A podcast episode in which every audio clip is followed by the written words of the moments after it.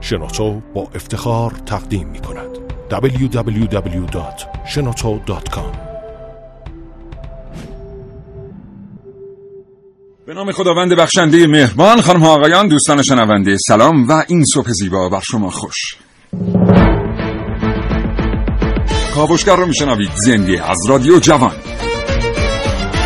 اگر شما از اون دسته افرادی هستید که همه مسیرهای موفقیتی که بهتون گفتن رو رفتید، درس خوندید، دانشگاه رفتید، مدرک گرفتید، با نمره بالا و با معدل بالا فارغ التحصیل شدید، ولی الان برای پیدا کردن کار مشکل دارید، این برنامه کاوشگر رو از دست ندید. و اگر زندگی روزمره فرصت مطالعه کردن را از شما سلب کرده، یادتون باشه که کاوشگر به شما کمک میکنه، هرچند که برای بچهای کاوشگر معتقد هستند هیچ چیزی در زندگی جای کتاب و کتاب خوندن رو نمیگیره. شما بخش بسیار مهمی از این برنامه هستید. سه هزار و هشتصد و هشتاد و یک پیامک های شما رو دریافت میکنه. اگر دلتون میخواد اظهار نظر کنید در مورد عملکرد گروه برنامه ساز یا در مورد موضوعات برنامه، به این شماره پیامک بفرستید. همینطور به خاطر داشته باشید دو بیست چهل هزار و دو بیست پنجاه نهصد و پنجاه و دو تا ساعت ده صبح برای اظهار نظر آزاد در اختیار شما دوستان شنونده قرار داره. هر روز از ساعت نه تا ده صبح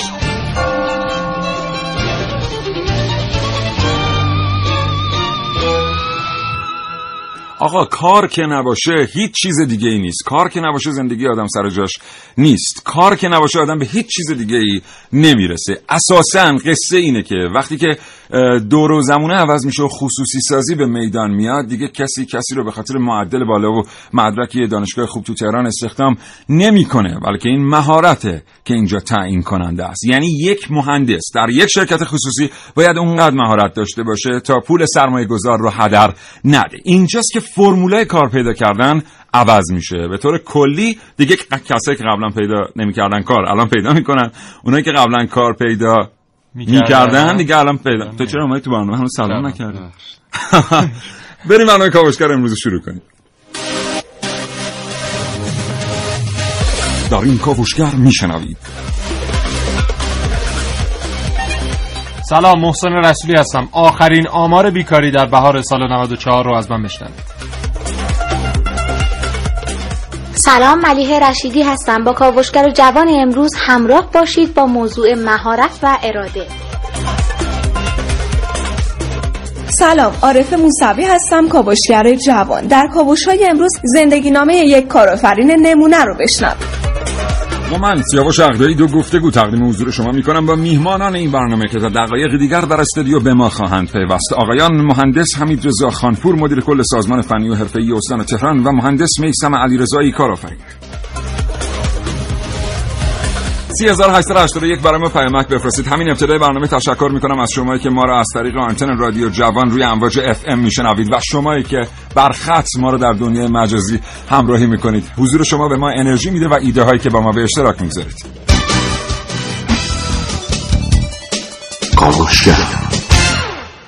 نه و ده دقیقه و بیست و پنج ثانیه صبح و محسن رسولی اینجاست. بله، خب خوبی؟ تو خوبی؟ قربانه. امروز برنامه خوب شروع شد. آره. یعنی تقصیر من بود اونجا به تو نگاه کردم. تو به کمک من اومدی. چه خبر امروز؟ زنده باشی. خب می‌خوایم در مورد کار و بیکاری و این چیزا صحبت کنیم. ام. من یه آمار جالب آوردم خدمتتون که خدمتتون عرض خواهم کرد. خب کل جمعیتی که آماده به کار در ایران الان چیزی حدود بیست و پنج میلیون نفره. خب اما از بیست و پنج میلیون نفر طبق آمار رسمی چیزی حدود بیست و یک میلیون و چهارصد هزار نفر بیشتر سر کار نیستن و دو میلیون و هفتصد هزار نفر حالا طبق آمار رسمی، چون برخی کارشناسا میگن بیش از چهار میلیون نفر فعلا بیکار هستن. بیکار. یعنی این میشه چی؟ یعنی نرخ بیکاری میشه چیزی حدود ده و ممیز هشت درصد در ایران که مردان که بخش مردان میشه نه درصد و زنان نوزده و دو دهم درصد. این رقم برای جوانان یعنی سن پانزده تا بیست و چهار سال میشه بیست و پنج درصد. یعنی بیست و پنج درصد جوانان آماده به کارمون در حال حاضر بیکار هستن. بعد حالا تعداد بیکاران به تفکیک جنسیت هم اگه بخوایم بگیم مردان یک میلیون و نهصد هزار نفر بیکار هستن و زنان هشتصد هزار نفر.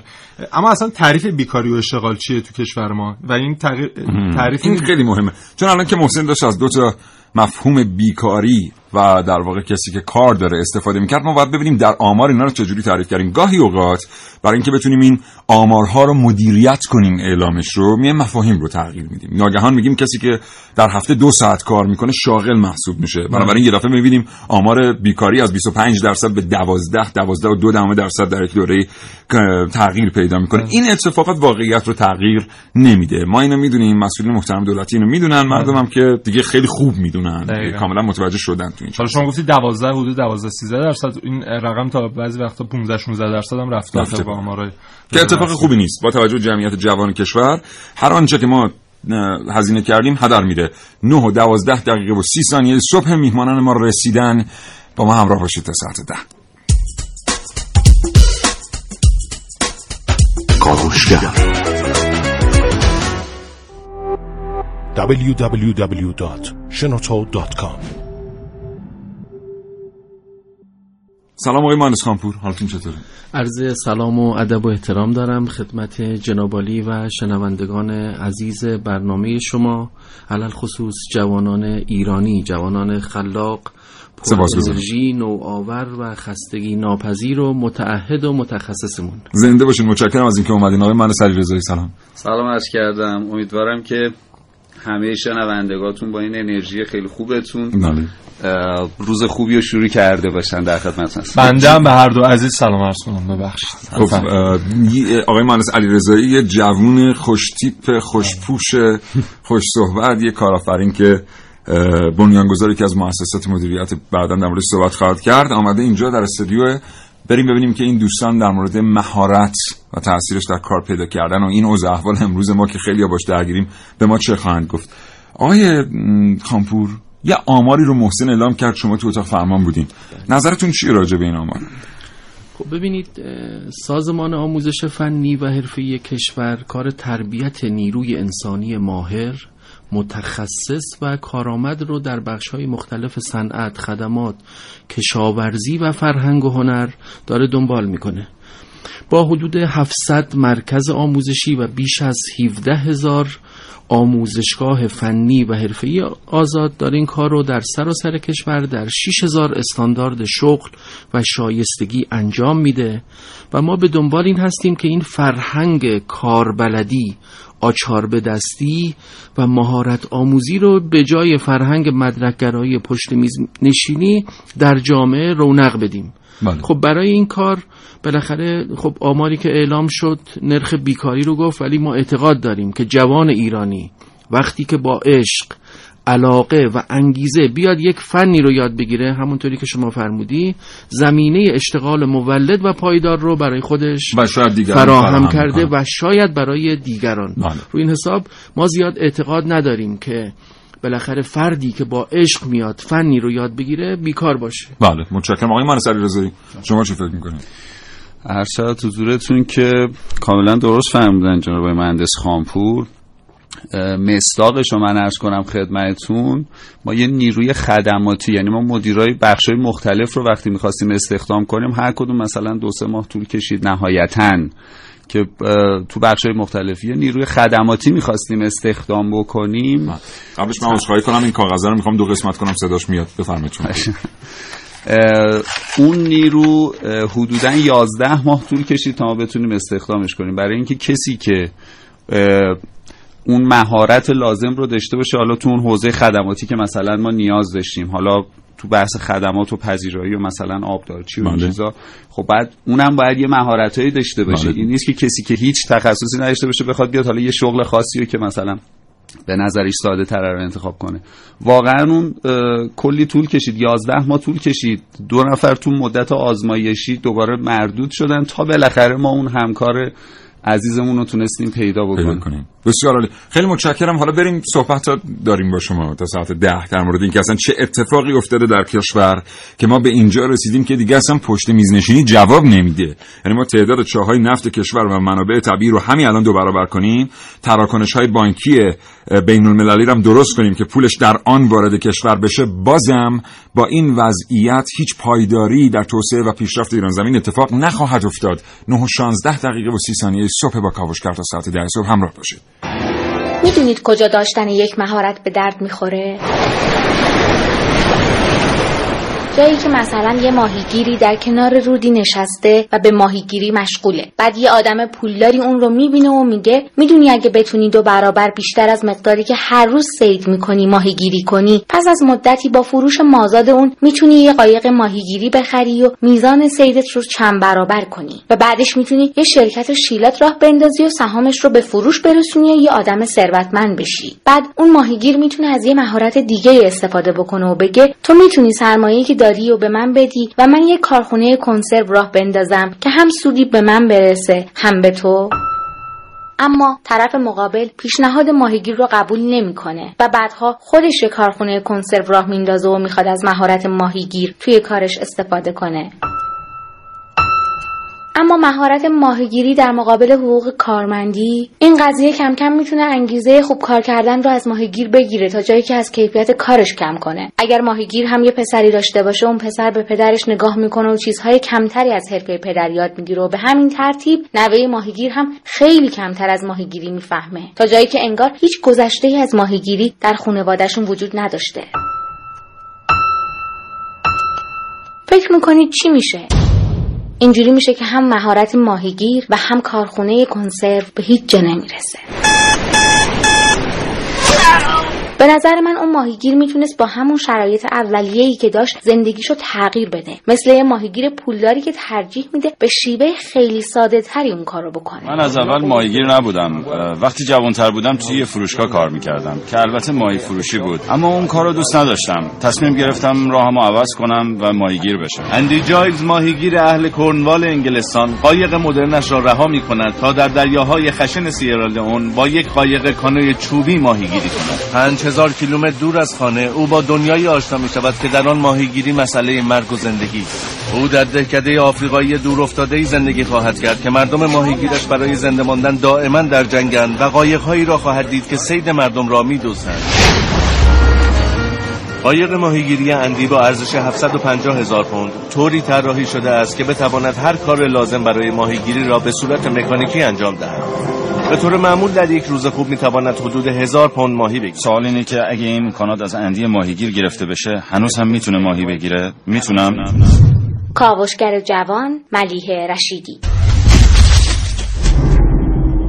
نه و نوزده دقیقه و چهل ثانیه صبح. سی هزار و هشتصد و هشتاد و یک برای ما پیامک بفرستید، بگید اوضاع احوال اشتغال شما چطوره؟ تو این سالیان گذشته چه تغییری کرده؟ آیا تونستید کار پیدا کنید یا نه؟ و فکر میکنید این بیست و پنج درصد بیکاری در کشور که طبق آمار رسمی اعلام میشه از کجا میاد؟ سی هزار و هشتصد و هشتاد و یک یادتون باشه، دو بیست چهل هزار و دو بیست پنجاه نهصد و پنجاه و دو برای اظهار نظر آزاد در اختیار شما هست.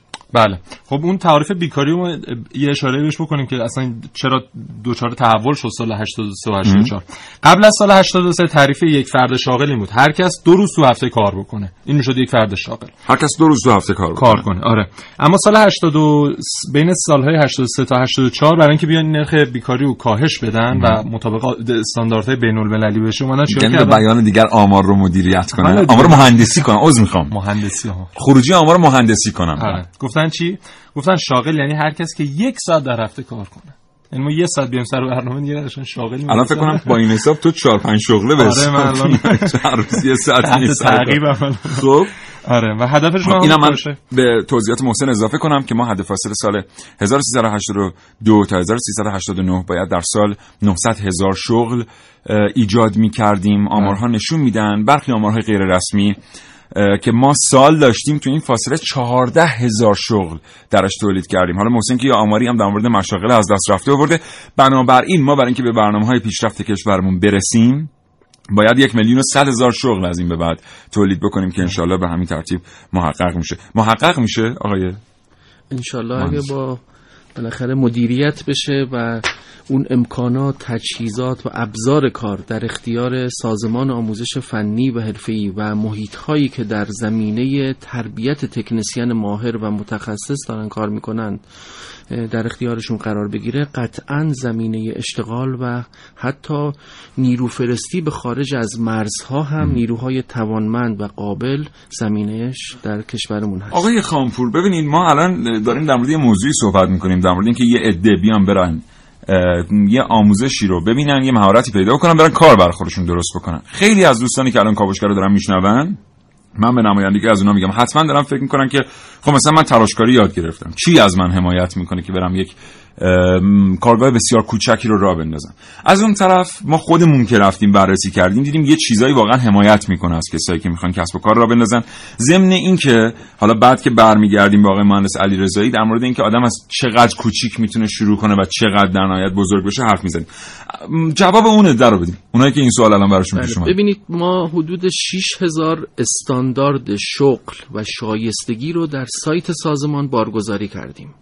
خب دوستان مطالعه میکنن، اون حرفه و شغلی که مورد علاقه شون هست رو انتخاب میکنن، میان یا در مراکز ثابت دولتی ما که کاملا رایگان داره ارائه میشه، یا در آموزشگاه های فنی و حرفه‌ای آزاد ما با حداقل قیمت دوره آموزشی رو طی میکنن بر اساس استاندارد و بعد از اون میان با بازار کار آشنا میشن. یعنی ما یک دوره کارورزی رو نیز براشون تعریف کردیم که اینها با دنیای واقعی کار آشنا بشن و بعد از اون بالاخره یا از طریق تسهیلات بانکی، یا از طریق کارآفرینان مهارتی، یا از طریق مشاغل خانگی، خوداشتغالی، زمینه کار وجود داره.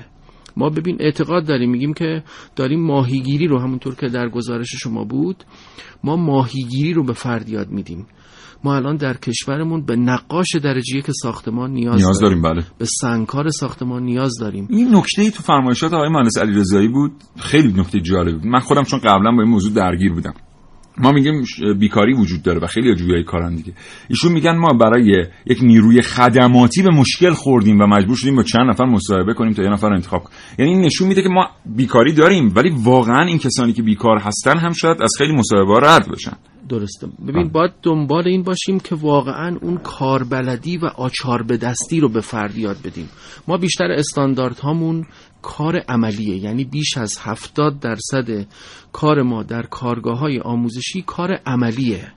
بله. و فرد رو به عنوان یک تکنسین داریم بله. به جامعه معرفی میکنیم. الان ما خروجی مراکز آموزشیمون بالای پنجاه درصدش فارغ التحصیلان دانشگاهی یا دانشجویان هستن. به نوعی انگار داره حلقه مفقوده میشه، تلفیق میکنن بله. علم و فن و مهارت و هنر رو با هم که بتونن زمینه کار رو در کشور بله. براشون فراهم بشه و داشته باشه. سپاسگزارم. آقای مهندس علیرضایی، نظر شما رو در همین رابطه میشنویم. همون سوالی که پرسیدیم، الان تو دنیا میبینیم که شرکت‌های بزرگ تبلیغاتی، اونایی که رو فناوری‌های ذهن کار می‌کنن، هالیوود مثلا، توی بازه دید داره آمریکا و اروپای مرکزی با این مشکل مواجه میشه که ایده ها کم شدن، خلاقیت ها دیگه دارن میرن به سمت دیگه، بقیه دارن سراغ خلاقیت های آدم بزرگتر میرن و خودشون خلاقیت ندارن.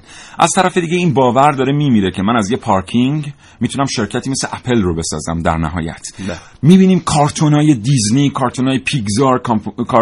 فیلمای بیست سنتری فاکس، همه داره میره به این سمت که یه بچه‌ی نابغه است تو اتاقش چیزی میسازه بعد میره. واقعا چقدر واقعیت داره؟ چقدر میشه از یه پارکینگ به یک ابر شرکت رسید؟ عرض شود حضورتون که من یه چیز عرض کنم خدمتتون.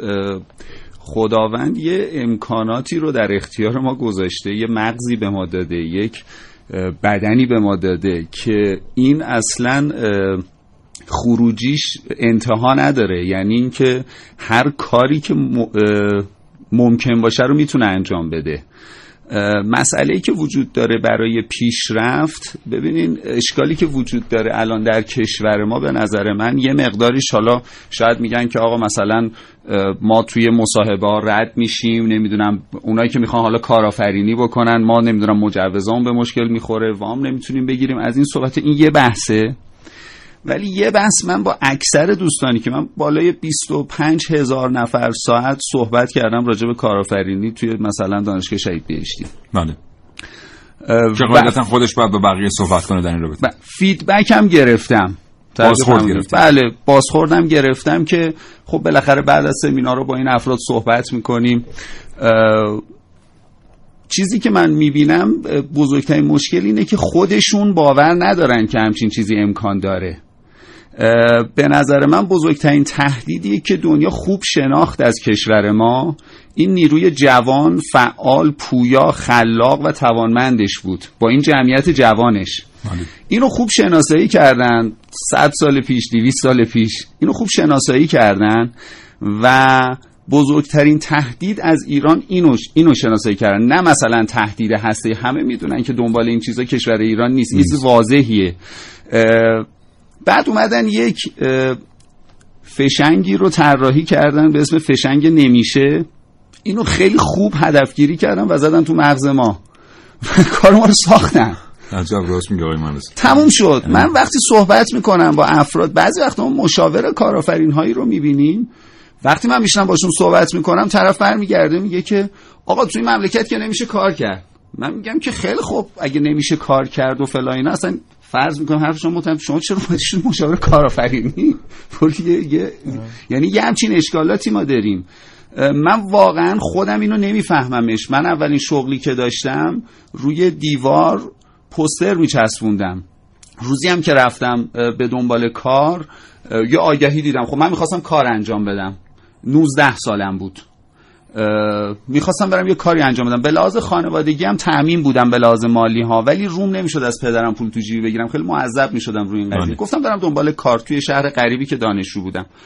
یه آگهی استخدام رو توی کرمان توی کرمان بله، ارشد حضورتون که یه آگهی رو دیدم، یه آگهی استخدام رو دیدم، سعی رفتم. شما الان روزنامه‌های مختلفو باز کنین، کلی آگهی استخدام، بیشتر از آگهی‌های نیاز به کارش آگهی استخدام داره. بله.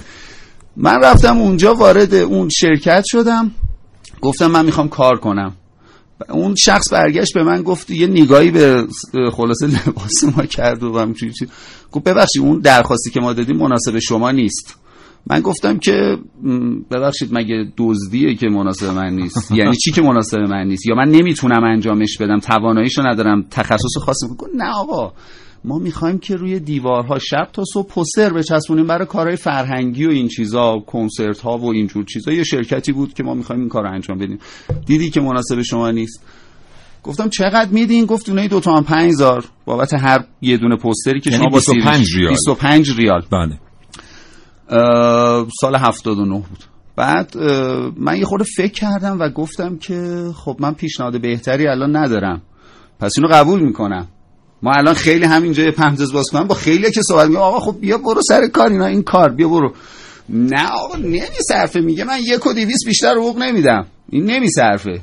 خب شما پیشنهاد بهتری داری، شما برو شروع بکن. برای ویژگی شخصیتیش مایه کافی برای تعریف. بعد همه رو فرستادیم سازمان فنی و حرفه ای، اداره کل فنی و حرفه ای استان تهران، آموزش دادن. اصلا ما شرط استخدام اینه، میگیم آقا شما ویژگی شخصی شخصیتیشو داشته باشی اشکال نداره، ما فنی و حرفه ای رو قبول داریم به عنوان اینکه شما مهارتشو بهت میده. تجربه با اون قیمتا، با اون دوره ها که هر کسی میتونه شرکت بکنه، یعنی عملا من فکر نمی‌کنم هیچ کس بتونه ادعا بکنه دیگه از رایگان که از مرکز آموزش فنی حرفه‌ای دیگه سن و سال نداره. یعنی قانون کار میگه پانزده سال به بالا سن کاره. ما دیگه مادام العمر این آموزش ها رو ارائه میدیم و در تکمیل فرمایشات آقای مهندس علی رضایی، کشورهای موفق دنیا دو واژه نمیشود و نمیتوانی ما از فرهنگشون حذف کردن که موفق شدن. قطعاً اگه جوان ایرانی بیاد بر اساس عشق و علاقه یک حرفه رو شناسایی بکنه، دوره‌های تکمیلی و تخصصیش رو طی بکنه، قطعاً زمینه کار براش فراهمه. بله آقای مهندس علی رضایی ببخشید این گفتگو هم خیلی طولانی شده، به لحاظ فنی مشکله، ولی از پوستر بیست و پنج ریالی بله. ادامه قصه رو خیلی کوچیک‌تر اگه ممکنه لطف کنید. خیلی کوتاه این بود که من وقتی رفتم شروع به کار کردم خیلی جدی بودم اولندش، واقعا برام مهم بود، انگار تک تک اون پوسترها یه دونش نباید تو جوب میافتاد، باید انجام میشد. شدم سرکارگر به زودی، خیلی سریع شدم سرکارگر اون چهار پنج تا پوستر چسبون و می اومدم ایده میدادم به شرکت. فردا صبحش خودم می اومدم توی اون شرکت میگفتم آقا این پست‌ها به نظرم اینجا بچسبونین، به نظرم مثلا سی تاشو کنار هم بچسبونین تبدیل بشه به یه بیلبورد، به نظرم حالا ممکنه شهرداری هم گله کنه اینجا از ما، ولی ما واقعا دیوارا رو خراب می‌کنه. خلاقیت این چیزا رو دیدن، ولی به هر حال وقتی این چیزا رو دیدن ایده پردازی کردیم، پیشنهاد میدادیم، از دل و جون کار می‌کردیم، کارهای اضافه تر انجام میدادیم. من دقیقاً سیزده ماه بعد بیست و پنج درصد سهام اون شرکت رو گرفتم. یعنی خیلی سریع میشه انجام داد. توی اون شهری هم که کار دانشجو بودم نزدیک دورترین آشنای منم از اونجا رد نشده بود، یعنی خیلی اتفاقی من کرمان خلاصه رشته هفتم قرار شده. بسیار عالی. دوستان آقای هیلتون که الان تو بیست و شش تا کشور دنیا بزرگترین هتل ها رو دارن مستخدم هتل بودن، یعنی در واقع اتاق مدیر هتل رو نظافت می‌کردن. در خاطراتشون آمده که وقتی که غروب می‌شده و مدیر هتل هتل رو ترک می‌کرده لباسای ایشون رو می‌پوشیدن و پشت میزشون می‌نشستن و آرزو می‌کردن که روزی صاحب هتل بشن. هرچند این موضوع بحث ما نیست، موضوع بحث ما امروز مهارته. محسن تو خیلی ساکت بودی. خواهش می‌کنم. ولی من دارم مرزم می‌زنم. خیلی خوب، بسیار خوب. نه و سی و دو دقیقه و سی و هشت ثانیه صبح سی هزار و هشتصد و هشتاد و یک برای ما پیامک بفرستید دو بیست و چهار هزار و دویست و پنجاه و نه صد و پنجاه و دو برای اظهار نظر آزاد. بند دو کامل خوندی الان؟ نه من یکم سرما خوردم شده خب مجرد زنده بزنم و من یکم توضیح میدیم که دیگه ببینید شما کلا اینجای جلسه یک ساعت و نیم تا دو ساعت آموزش میبینیم. از یک جل... تو این یک جلسه هم یه نمونه اصول کاملش رو بهتون آموزش میدیم. بعد از آموزش هم یه دونه نمونه کار میدیم ببری خونه که درست کنی بیاری. نمونه کارتو میاری، اگر ایرادی نداشته باشه تایید بشه یه سری کاری ده تایی میدیم که بعد فردای همون رو تحویل بدیم. فردای اون ده تایی از اون ده تا حداقل شش تا کار یا هفت تا کار صحیح برگرده دستمزد داره به اضافه بیست هزار تومان بهتون برمیگرده. از فرداش هم کارتون شروع میشه. شایعه که همیشه یه مطلب عجیب و غریب توی اینترنت و موبایل و اینا نیست. شایعه میتونه یه آگهی کوچیک دو در یک و نیم ساده باشه توی روزنامه. این صدایی که شنیدید به صورت مخفیانه از یک شرکت کارآفرین که جعبه‌های کادویی درست میکنن تهیه شده بود. اما میخوام بهتون بگم که این شرکت کارآفرین به اسم کارآفرینی و استفاده از مهارت شما یک کلاهبرداری بزرگ رو انجام میده. صحبت میکنیم با یکی از شاکیان این شایعه. شما وقتی که اون سی هزار تومن رو دادین برای متریال و برای کلاس بعدش چه اتفاقی افتاد؟ بعدش من کارا رو بردم خونه انجام دادم بردم گفتن که این کارای شما اشتباهه و جالب و من یکی از دوستام کلا خودش هنر میخوند و این دورهای جعبه سازی رو گذرونده بود، اومد و با من صحبت کرد و گفت که این جعبه‌ای که شما داری درست میکنی اصلا روش ساختش اشتباه هستش، چرا همچین چیزی به شما یاد داده، اصلا نحوه نصب مقواها به هم دیگه اشتباهه. ما همونجوری که گفته بودم بردیم درست کردیم و بردیم اونجا و باز از ما اشکال گرفتن. چند دفعه این اتفاق افتاد؟ سه بار. سه بار شما جعبه ها رو بردین، ایراد گرفتن، برگردوندین. بله. و آخرش هم گفتن که فسخ قرارداد شما. به کمک یکی از متقاضیان قبلی این شرکت با یکی از منشی‌ها صحبت کردم. من دقیقا همون برخورد اولیه که با منشی اون شرکت داشتم یه آشنایی پیدا شد که باعث شد من برم توی یکی از اون شعبه‌ها منشی بشم. خب تقریبا کمتر از یک ماه منشی بودم که دیگه با توجه به اینکه منشی بودم تو کاملا صد درصد متوجه شدم کارشون کلاهبرداری، چون هر کسی میاد اونجا اون سی هزار تومن رو میده بس مثلا کارش خوب از آب در نمیاد، بعد پیش خودش میگه خب من نتونستم کار رو انجام بدم پس دیگه سی هزار تومن هم هم بالا اتفاق براش نمیفته و بسته. ولی چون من منشی بودم متوجه چند چیز شدم. یکی اینکه اول آموزششون غلط بود، یعنی آموزش غلط میدادن، بعد یه چیز خیلی بزرگ از اون حالا متقاضی که اومده میخوان که اون فرد نمیتونه انجام بده، یا حتی بود, بود کسایی که خیلی کار خوب بزنگی دادن ولی بازم با اون حال حالا یه سرشون شیره میمادیدن یا جوابشون رو نمیدادن، یعنی به اون میگفتن گفتن جوابشون رو ندید که دیگه هی زنگ نزن. اونجا بود که من وارد تحقیقات شدم و متوجه سه تخلف این شرکت شدم.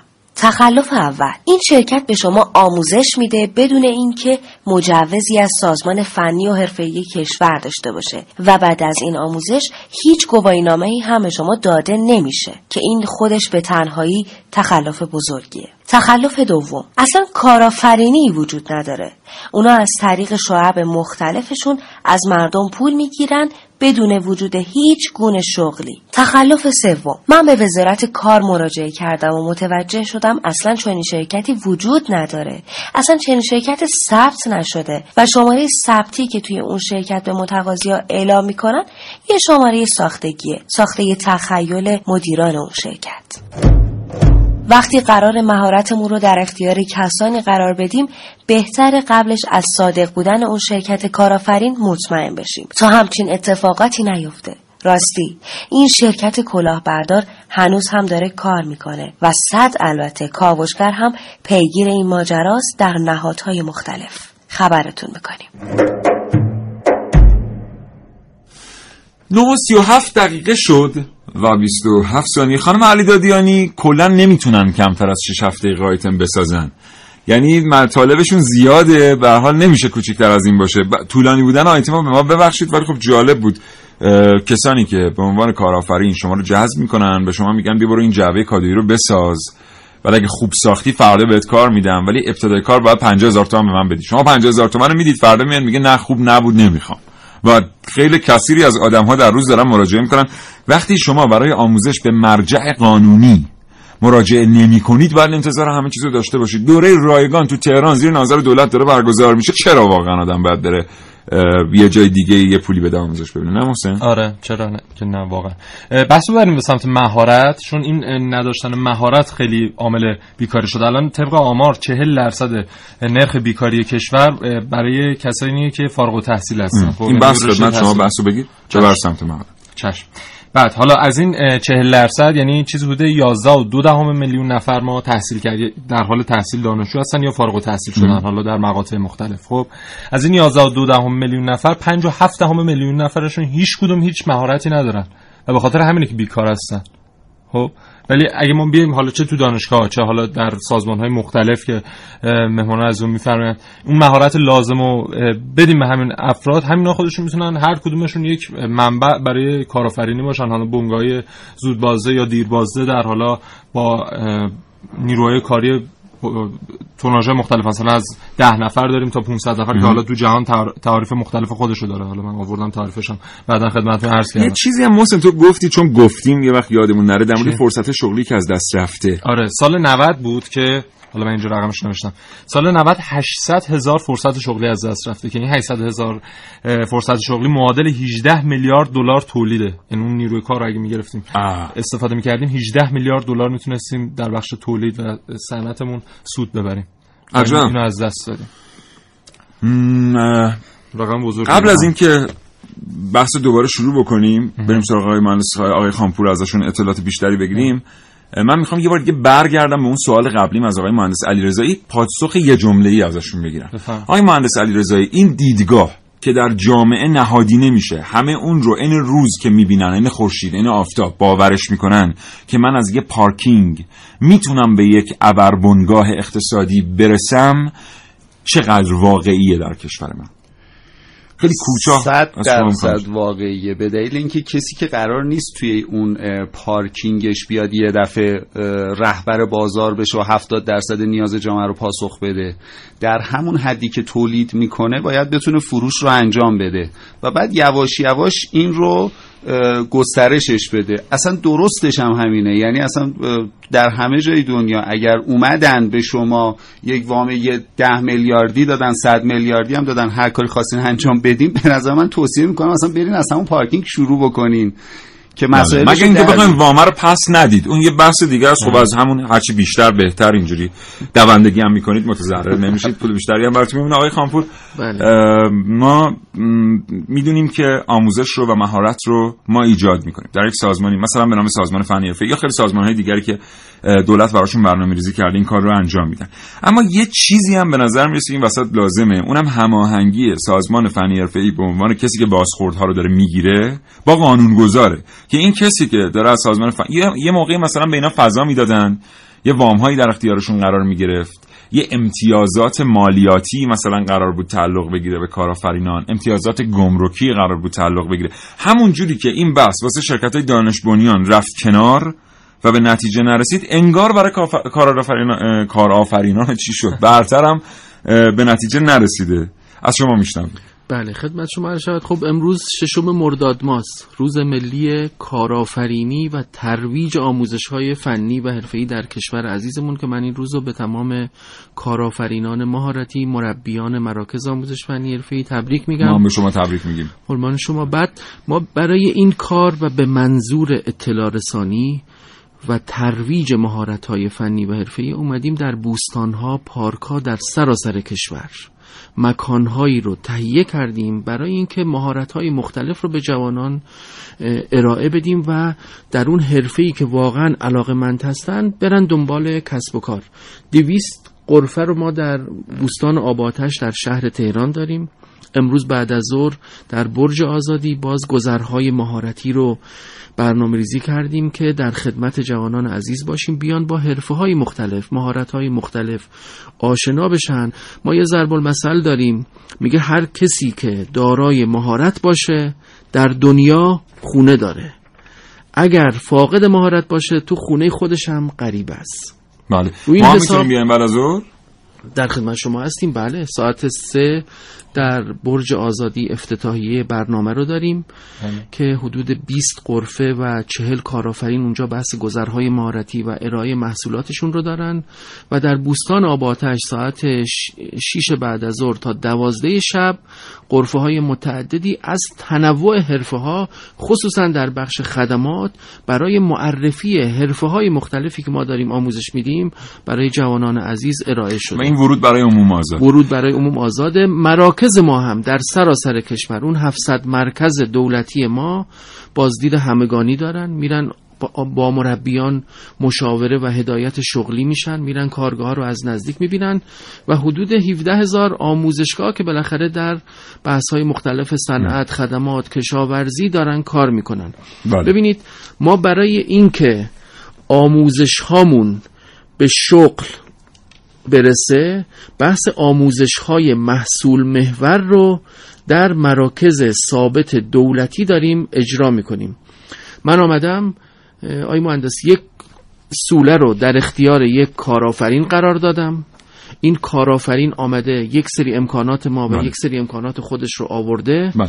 الان داریم هم آموزش میدیم هم آشنا میکنیم فرد رو با تولید دلست. با بازاریابی و زمینه فروش رو براش فراهم میکنیم. اینه که جوانان عزیزی که الان شنونده برنامه شما هستند من. قطعاً اگر به مراکز دارای مجوز من. دارای اعتبار مراجعه بکنن که نوشته با امتیاز رسمی از وزارت تعاون کار، رفاه و سازمان آموزش فنی و حرفه‌ای کشور، اونها مستنداتی دارن، بالاخره تعهدی در قبال کارجویان و کارآموزاشون دارن که ما میتونیم این رو مدیریت و هدایت بکنیم و منجر به گواهینامه بین المللی مهارت بشه باید. که هم در داخل کشور عزیزمون کاربرد داره برای گرفتن تسهیلات تسهیلات کم بهره خدمت شما شود، خود اشتغالی، مشاغل خانگی و همین که در خارج از کشور یک اعتبار خاصی به گواهینامه‌های بین المللی ما داده میشه باید. با توجه به اینکه ما عضو سازمان بین مللی کار آی ال او هست. هستیم. متشکرم. خب نه و چهل و پنج دقیقه و پانزده ثانیه از کار برنامه کاوشگر اینه که از زوایای مختلف به یک موضوع نگاه کنه. امیدوارم زاویه نگاه گزارشگران و کاوشگران جوان ما رو تا این لحظه پذیرفته باشید. چند تا زاویه متفاوت دیگه هم داریم برای نگاه کردن به مهارت. این برنامه رو تا نه و پنجاه و پنج دقیقه صبح از دست ندید. اگه پیامک هم نخوندیم تا این لحظه از ما دلخور نباشید. یه فرصتی حتما سرکار خانم شایان به ما خواهند داد که پیامک بخونیم و تلفن‌ها رو پخش کنیم. کاوشگر جوان. فرض کنید شلوغی دادگاه و هفتاد طلبکار که پولشون رو میخوان و بعدش هم حکم زندان. این چیزی بود که باعث شد بابک بختیاری با خودش یه مدتی رو تنها باشه و به دنبال یک راه حل جدید بگرده، یک راه حل جدید اقتصادی. آیا راه حل این مشکل اقتصادی جایی بجز ذهن خودش بود؟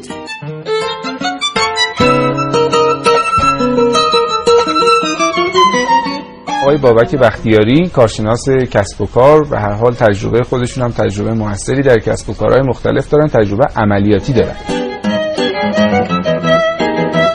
بله این اسمی که آقای مجری تلویزیون اعلام کردن همون فردی هستن که روزی در زندان به سر می‌بردن، اما حالا کارشناس کارآفرینی هستن و البته مسئول یک برند معروف بستنی و فروشگاه زنجیره‌ای، اون هم فقط با یادآوری یک خاطره از دوران کودکی. من فکر می‌کنم که اگر هر کسی خودش بخواد کار کنه و بره دنبال مهارت‌های خاص، براش کار وجود داره. آقای بختیاری که در دوران کودکی بستنی رقیق شده رو با تعدادی اسمارتیز میل می‌کردن، اون هم از روی کنجکاوی کودکانه حالا نوعی از بستنی رو در ایران به مردم معرفی کردن که طرفدار زیادی پیدا کرده.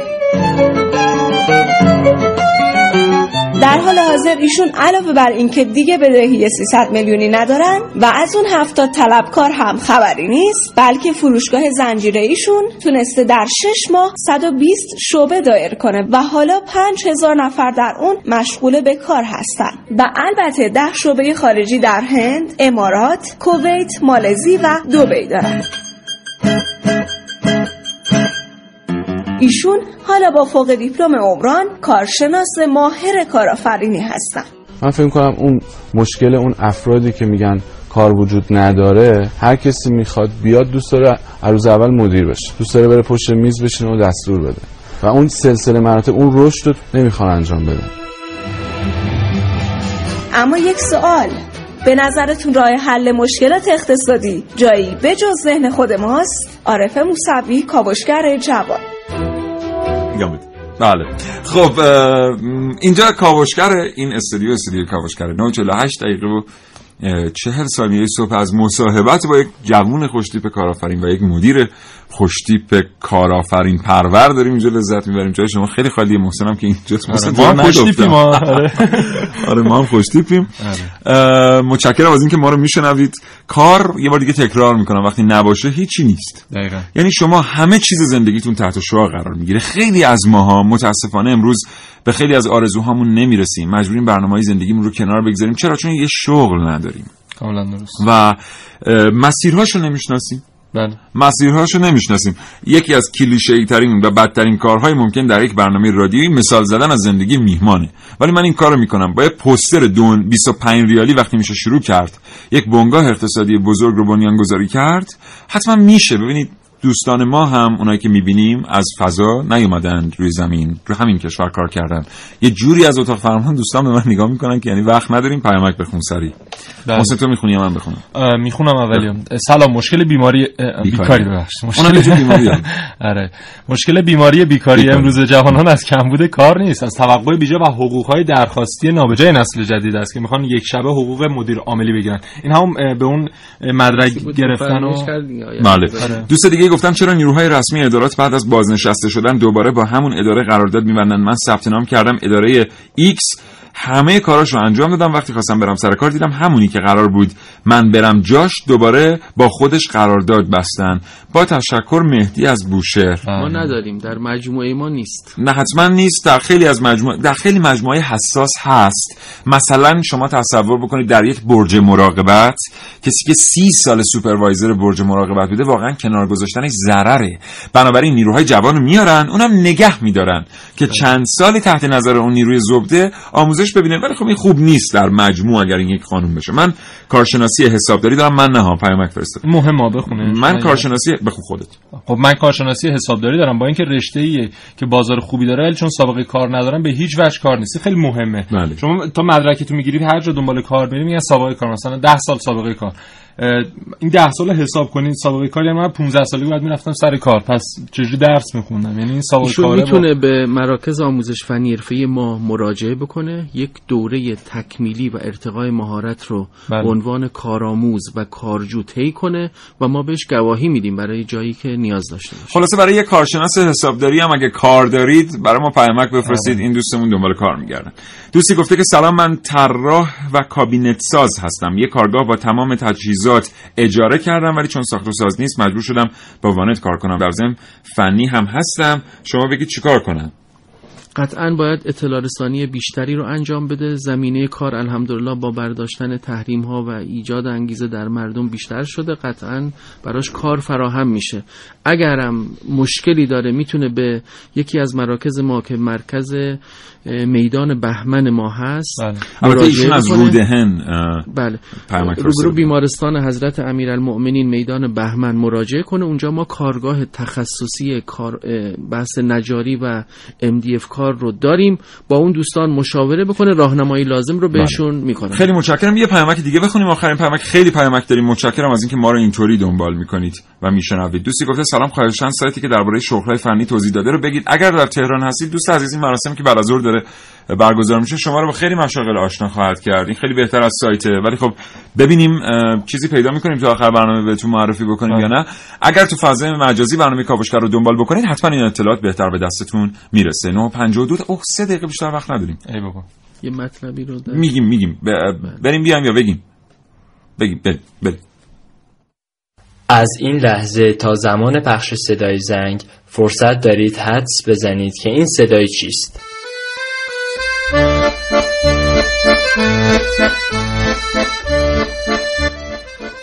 چرخ ابزاری دایره‌ای شکل است که از زمان ساخته شدنش از شش هزار سال پیش در سومر باستان تا کنون عامل اصلی حرکت اجسام بر روی زمین بوده است.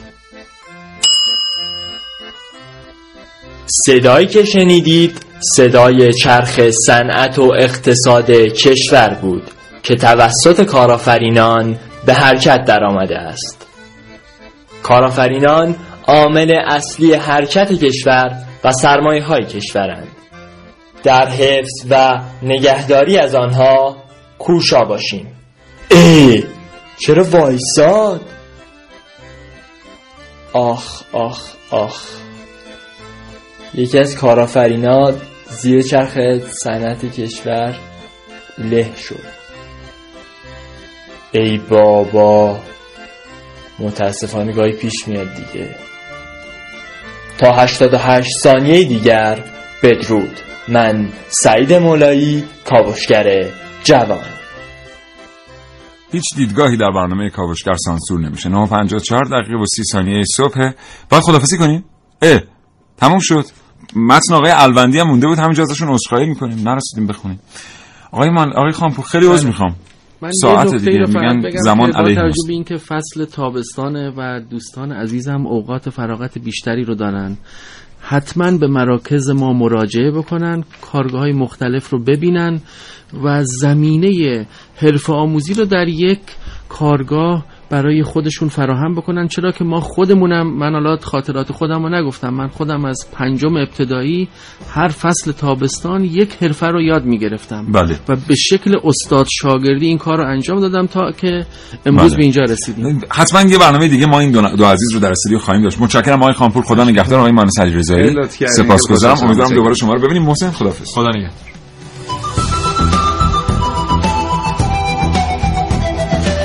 خب این برنامه کاوشگر به پایان رسید. سپاسگزارم از اینکه تا این لحظه ما رو شنیدید. پنجشنبه در شما و کاوشگر پیامک هایی که نخوانده ایم رو خواهیم خواند و یادتون باشه که آدمی فربه شود از راه گوش. شاد و تندرست باشید تا فردا ساعت نه. خدا نگهدار.